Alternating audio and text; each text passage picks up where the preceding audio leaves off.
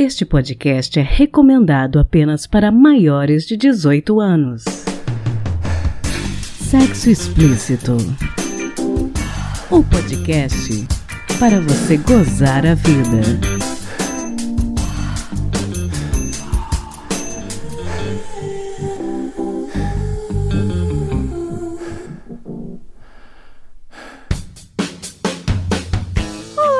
Taradinhos e taradinhas! Hoje no Sexo Explícito eu tenho uma surpresa especial para todos vocês. Iniciamos hoje uma série de sete episódios de um tema especial. Mas eu já aviso, esses episódios não vão ser em sequência, eles vão ser distribuídos ao longo da temporada. Essa série vai levar vocês para um universo diferente, o universo dos fetiches. Se preparem!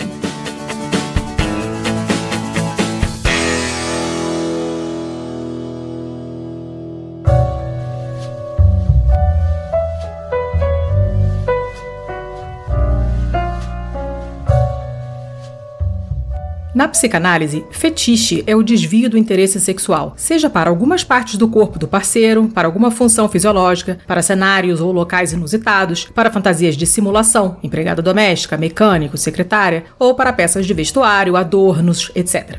Quando falamos de fetiches, falamos de práticas relacionadas ao sexo que não costumamos ver nos meios de comunicação ou sobre os quais muitas vezes as pessoas não têm coragem de falar, com conhecidos ou com os parceiros. Muitos fetiches não são sequer possíveis de serem concretizados, porque envolvem cenários que infringem a lei ou são considerados imorais. No primeiro capítulo dessa série, trazemos uma prática muito relacionada ao BDSM, mas que o extrapola, o Shibari. A Priscila entrevistou a professora de Shibari e veterinária Fernanda Matza, do perfil Ropes and Cats. A Priscila pede desculpas pela qualidade do áudio porque ela fez a entrevista com o gravador com um microfone só na casa dela que fica do lado de uma avenida. Então perdoem o barulho de fundo, o pequeno barulho da manipulação do gravador e o fato de que às vezes a voz dela está um pouco distante. Aproveitem esse primeiro episódio da série e lembrem-se, dúvidas podem ser enviadas anonimamente em curiouscat.me barra explícito.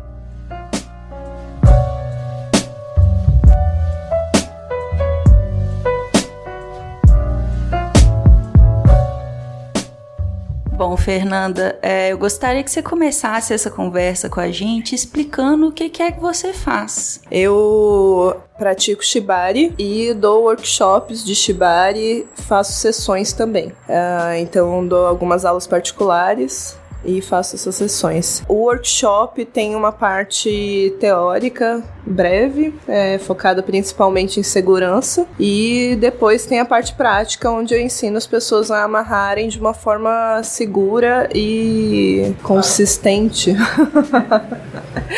para que tenha a base bem fundamentada, porque eu falo que como a, a base de uma casa, se ela não for bem feita e bem consistente, se o solo não for firme, a casa inteira desmorona. Então é isso que eu falo sobre as, os meus workshops e aulas de Shibari básico. Interessante. Agora explica para os ouvintes o que, que é o Shibari, como que ele começou a fazer parte da sua vida? Então, o shibari é uma técnica de amarração japonesa, geralmente feita com cordas de juta, que é uma fibra natural, tradicionalmente, né, é, nasceu no Japão. Eu conheci o shibari em janeiro de 2017 por fotos, é, conheci no ano anterior e na verdade foi por um crushzinho meu.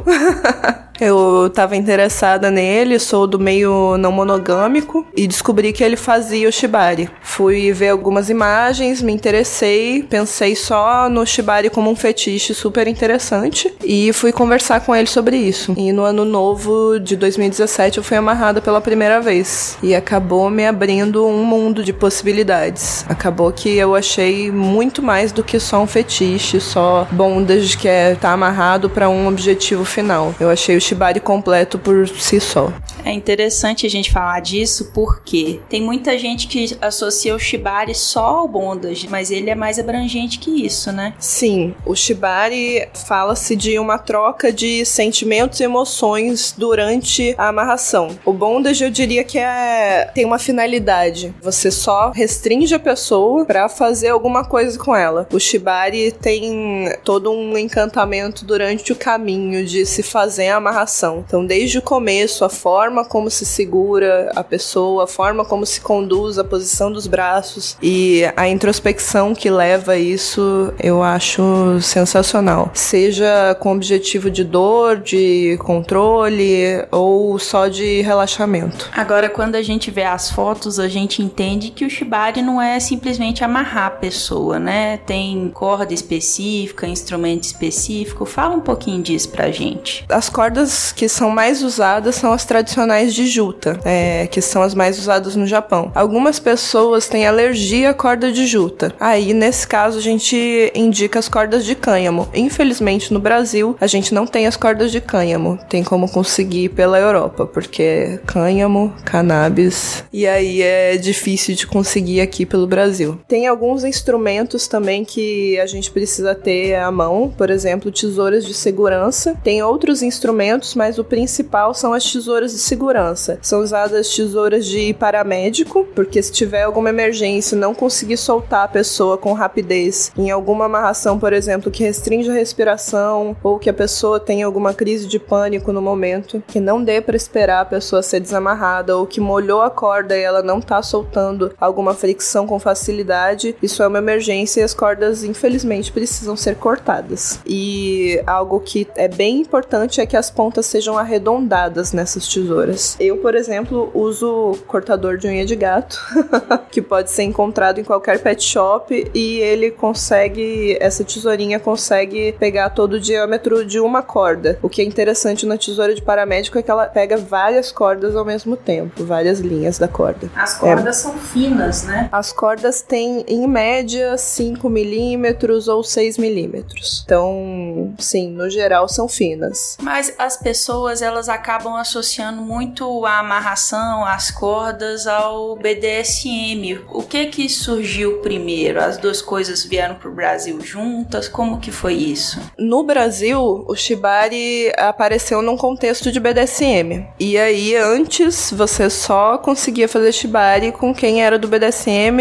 e só associado ao BDSM. Hoje em dia, tem muitas pessoas que praticam Shibari fora desse contexto, principalmente focando no, no conceito artístico do Shibari. Então, para ensaios fotográficos e outras questões. Então, para performances artísticas é bem interessante e não precisa necessariamente estar atrelado ao BDSM. Mas, obviamente, pode ser usado dentro do BDSM e é super divertido também no meio, desde que se tenha responsabilidade dentro disso. É, então era isso que eu ia te perguntar, porque o BDSM tem toda essa questão do são, seguro, consensual, e eu imagino que isso se transfere, né, pro Shibari. Sim, na verdade tem algumas siglas, né, dentro do BDSM, o SC, SSC é uma delas, e tem o RAC, que é o que a gente fala que é o Shibari, Risk Aware Consent Kink, que é uma prática que tem risco e que a gente precisa falar desses riscos, como por exemplo, o risco de lesão em nervos do braço. Então a gente precisa saber quais os nervos que estão ali, os principais, saber quais as regiões que vão ser afetadas, porque pode se sentir formigamento numa parte só da mão, por exemplo. Mas se a amarração tá muito justa, dá para sentir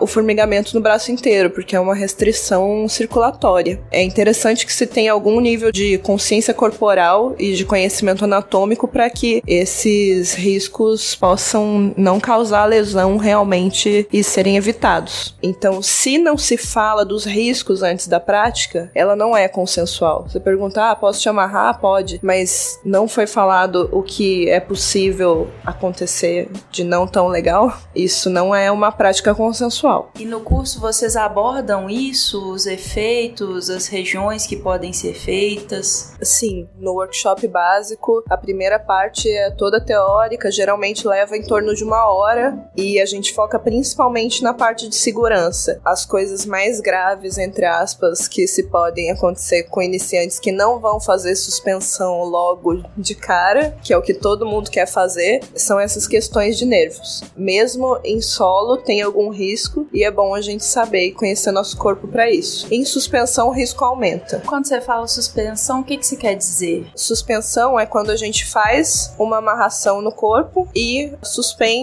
a pessoa pode ser uma suspensão parcial, ou seja, a pessoa tá com uma parte do corpo ainda apoiada no chão, ou então uma suspensão total, que suspendeu o tronco, a, o quadril, os pés. Pode ser por um ponto só, por exemplo, suspensão só pela perna, uma amarração que é um futomomo, que envolve a coxa e, e a panturrilha juntas, e é quando o corpo sai inteiro fora do chão. Nessas práticas tem um risco um pouco maior, então é necessário que se tenha mais experiência para fazer. Falando de BDSM, falando de amarração, se a pessoa ela tá na prática do shibari, ela sente dor, alguma coisa tem de errado, né? Depende se essa dor é intencional ou não.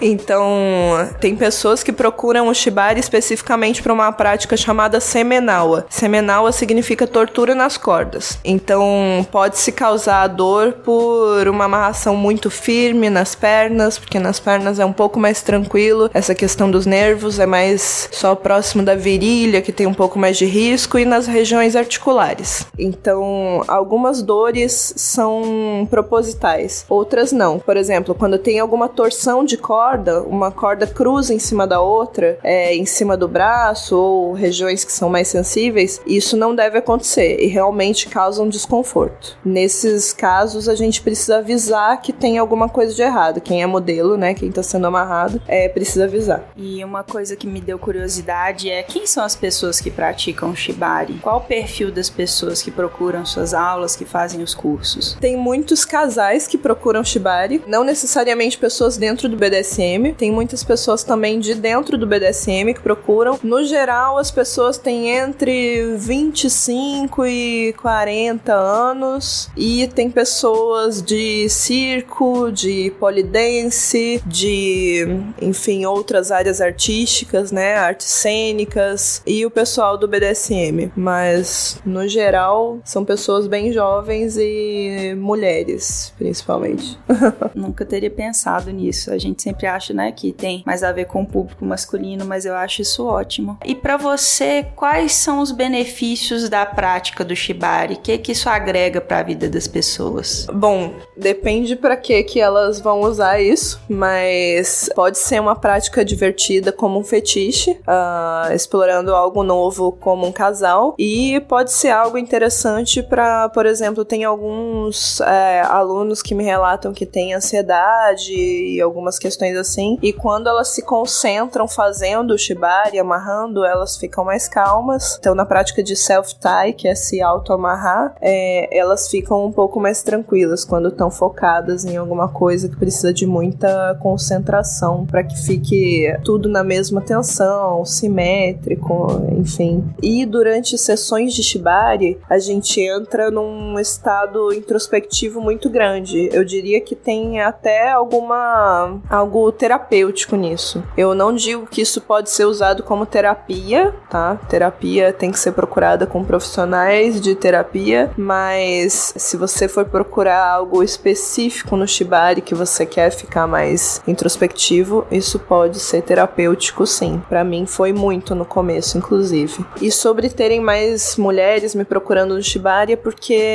tem um grupo chamado Shibari Feminista, que eu criei em 2017. Uh, ah, e no começo, aqui em Belo Horizonte, eu só atendia mulheres, porque tive algumas situações bem ruins com homens no começo da prática aqui em BH. Então eu fazia turma só para mulheres, fazia encontros feministas e acabou que a procura maior ficou pelas mulheres as mulheres acabam procurando outras mulheres para ter aula, porque é muito difícil a gente confiar num homem desconhecido, principalmente que vai nos amarrar, uma situação extremamente vulnerável. E, bom, sendo mulheres, a gente sabe que é uma situação muito arriscada. Então, tem uma cena muito boa em Brasília. Brasília tem o Entre Nós. No Rio de Janeiro tem a Maia e a Akira Nawa. Em Curitiba tem a Rigger Kali. E são essas as principais mulheres que ensinam. Tem em São Paulo também a Sansa Rope e a Angel. Então tem bastante gente. E de homem, acho que só tem bem conhecido o LB, que é o Lord Bondage de São Paulo. E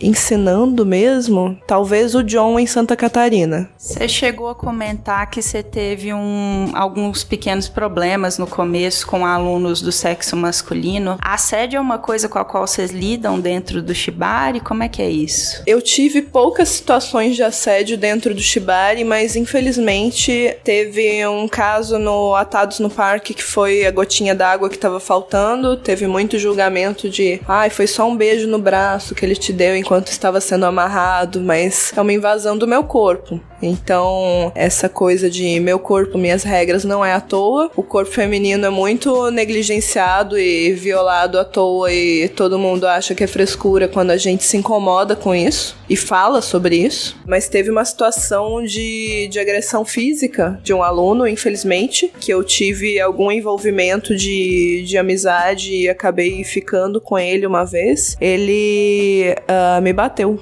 muito.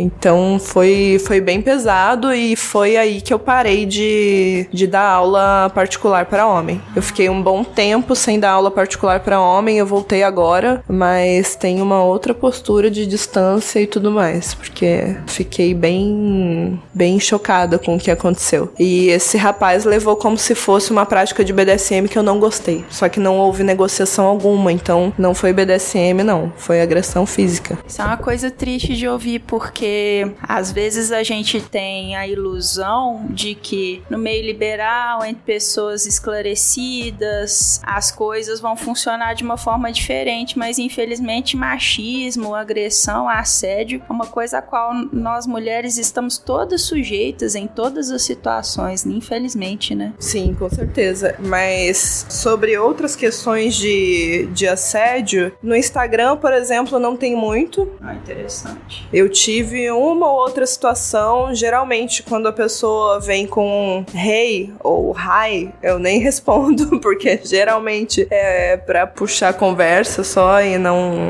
como uma procura por aula. Eu levo o Instagram Ropes and Cats só como profissional, então aquilo ali não é Tinder, não é para puxar conversa. Eu geralmente vou direto pro assunto quando só mandam um oi, tudo bem? Eu pergunto sobre interesse em aulas e fica bem bem mais difícil de acontecer algo assim. Uma coisa que a gente estava conversando é sobre essa questão do que que diferencia o shibari no Brasil de outras práticas de shibari no mundo todo. E você estava me falando que principalmente o pessoal da América Latina gosta de vir para o Brasil fazer o shibari por alguns motivos, né? Sim, tem a Kono, que é uma moça que pratica shibari no Chile. Ela veio morar no Brasil e percebeu uma diferença muito grande em como a gente gente usa a condução no shibari, que é uma forma de, digamos, quase uma dança é, entre quem amarra e quem é amarrado. E isso é diferencial porque quem trouxe o shibari para cá, estudou muito lá fora e popularizou o shibari aqui é a Clara Lumen. A Clara Lumen é formada em dança e ela tem essa abordagem do shibari focando muito na parte da condução e da conexão pelas cordas. Então isso é muito forte no Brasil. A maior parte parte das pessoas que praticam ensino hoje em dia aprendeu com a Clara.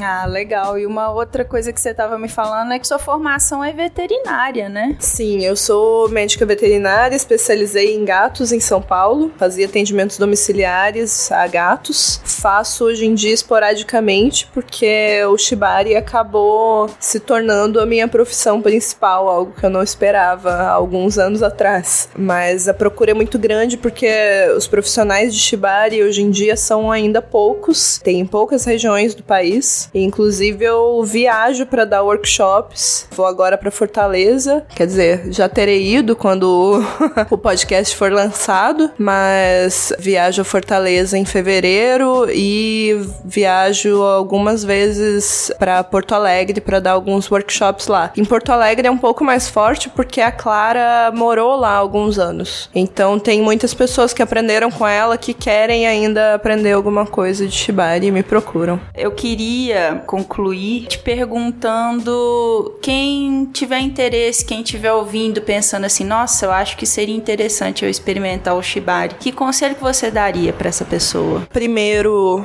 estude e tenha uma noção de segurança muito boa. É interessante fazer alguma aula presencial antes de fazer vendo no YouTube, porque infelizmente no YouTube tem muitas coisas mal feitas e ruins. E infelizmente a maioria do Shibari que é muito bem feito tem tutoriais pagos. Então, ter uma noção básica de segurança, de onde não passar a corda, o que não fazer, você vê um vídeo no YouTube e você já entende que aquilo talvez não seja tão interessante, pelo menos algum alguma crítica, como é que eu posso dizer, um pouco mais prudente você vai ficar assistindo os vídeos. Eu gosto sempre de encerrar o podcast deixando um conselho para os ouvintes gozarem mais a vida dentro aí do contexto do Shibari. Qual conselho que você deixaria? Que vocês confiem muito nos parceiros que forem amarrar junto, porque com confiança a prática fica muito mais tranquila e vocês podem realmente relaxar e gozar.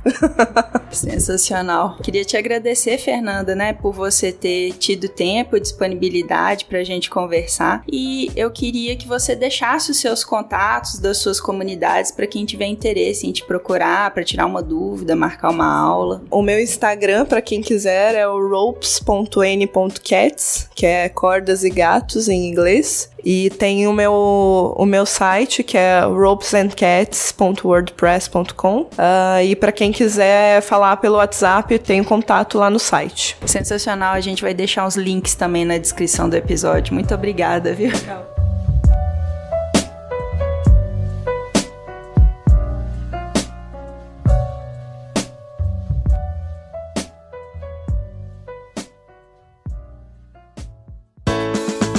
Se toca.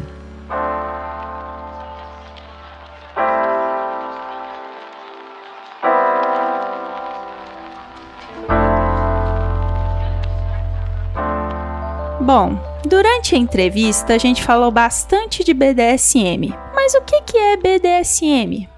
Bom, o episódio 7 da primeira temporada deste podcast tem uma entrevista muito bacana com o Lucas Ares sobre o assunto. Dá uma pesquisada, vale a pena ouvir se você ainda não ouviu. Além disso, outra dica é o próprio perfil do Lucas Ares no Instagram e também o perfil do Shibari Feminista, que foi recomendado pela própria Fernanda. Além disso, tem a série Explicando o Sexo na Netflix, uma série da Vice curtinha que tem episódios bem interessantes que abordam vários aspectos da sexualidade humana. Um dos episódios é justamente sobre fetiche. E por fim, eu quero recomendar o episódio do podcast The Libraries Open sobre fetiches, que eu gravei em fevereiro com os meninos do Tlio. Eu vou colocar os links de todas essas dicas na descrição do episódio. Beleza?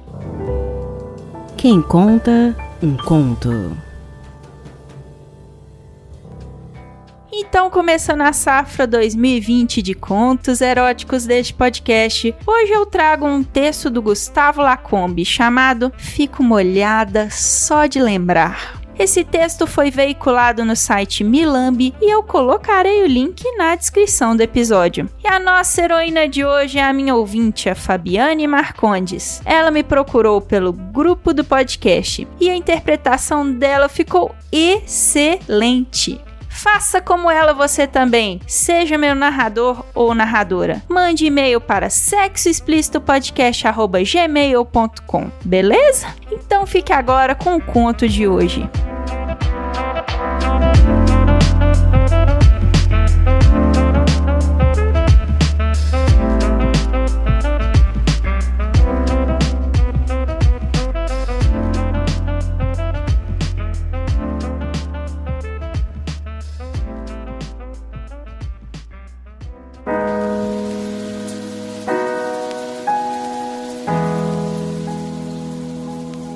Só de lembrar, eu me molho toda.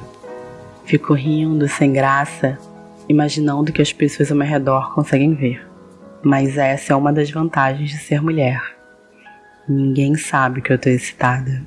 Quer dizer, é bem mais fácil disfarçar que eu tô pensando na tua língua no meio das minhas pernas, nos teus olhos me encarando enquanto me chupa, ou nas tuas mãos encontrando meus pontos certos.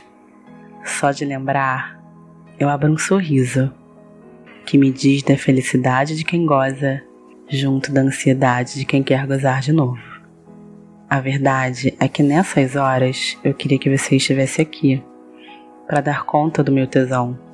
Às vezes meu rosto fica vermelho, Minha respiração acelera e eu sinto um calor absurdo. Acho que nessas horas é possível ver que algo está acontecendo em mim. No outro dia, aliás, uma colega de trabalho virou para mim e perguntou: Você tá bem? Eu pensei bastante antes de responder.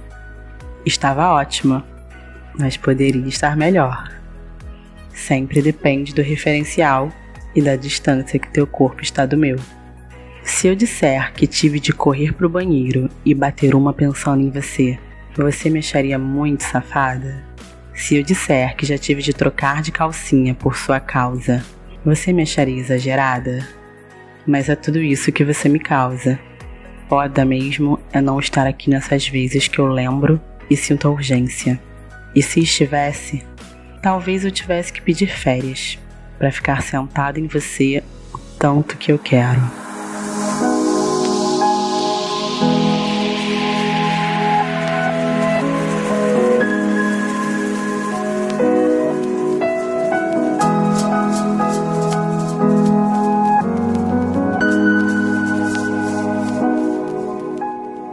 Esse foi mais um episódio do podcast Sexo Explícito. Foi bom para você? Com narração super especial de Letícia Dacker do podcast Pistolando, edição do Mogli do podcast Big Tree e vinhetas da Cafeína do podcast Papo Delas, eu me despeço de vocês, lembrando que já estamos com o nosso PicPay ativo. Então, se você acredita no nosso projeto, passa lá e doa um, cinco, dez reais pra gente. Qualquer quantia vale. O nosso perfil no PicPay é arroba sexo explícito. E lembrando também que o nosso site está no ar com todas as informações referentes a todos os episódios. Acesse lá em sexoexplicitopodcast.com.br. Também estamos no Instagram, no arroba Sexo Explícito Podcast e no Telegram, só buscar pelo grupo s.e.podcast.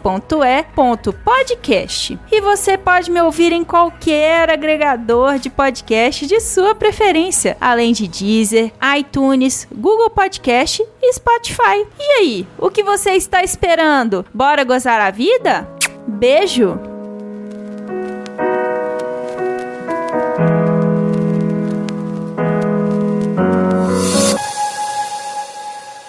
Léo Mogli Edições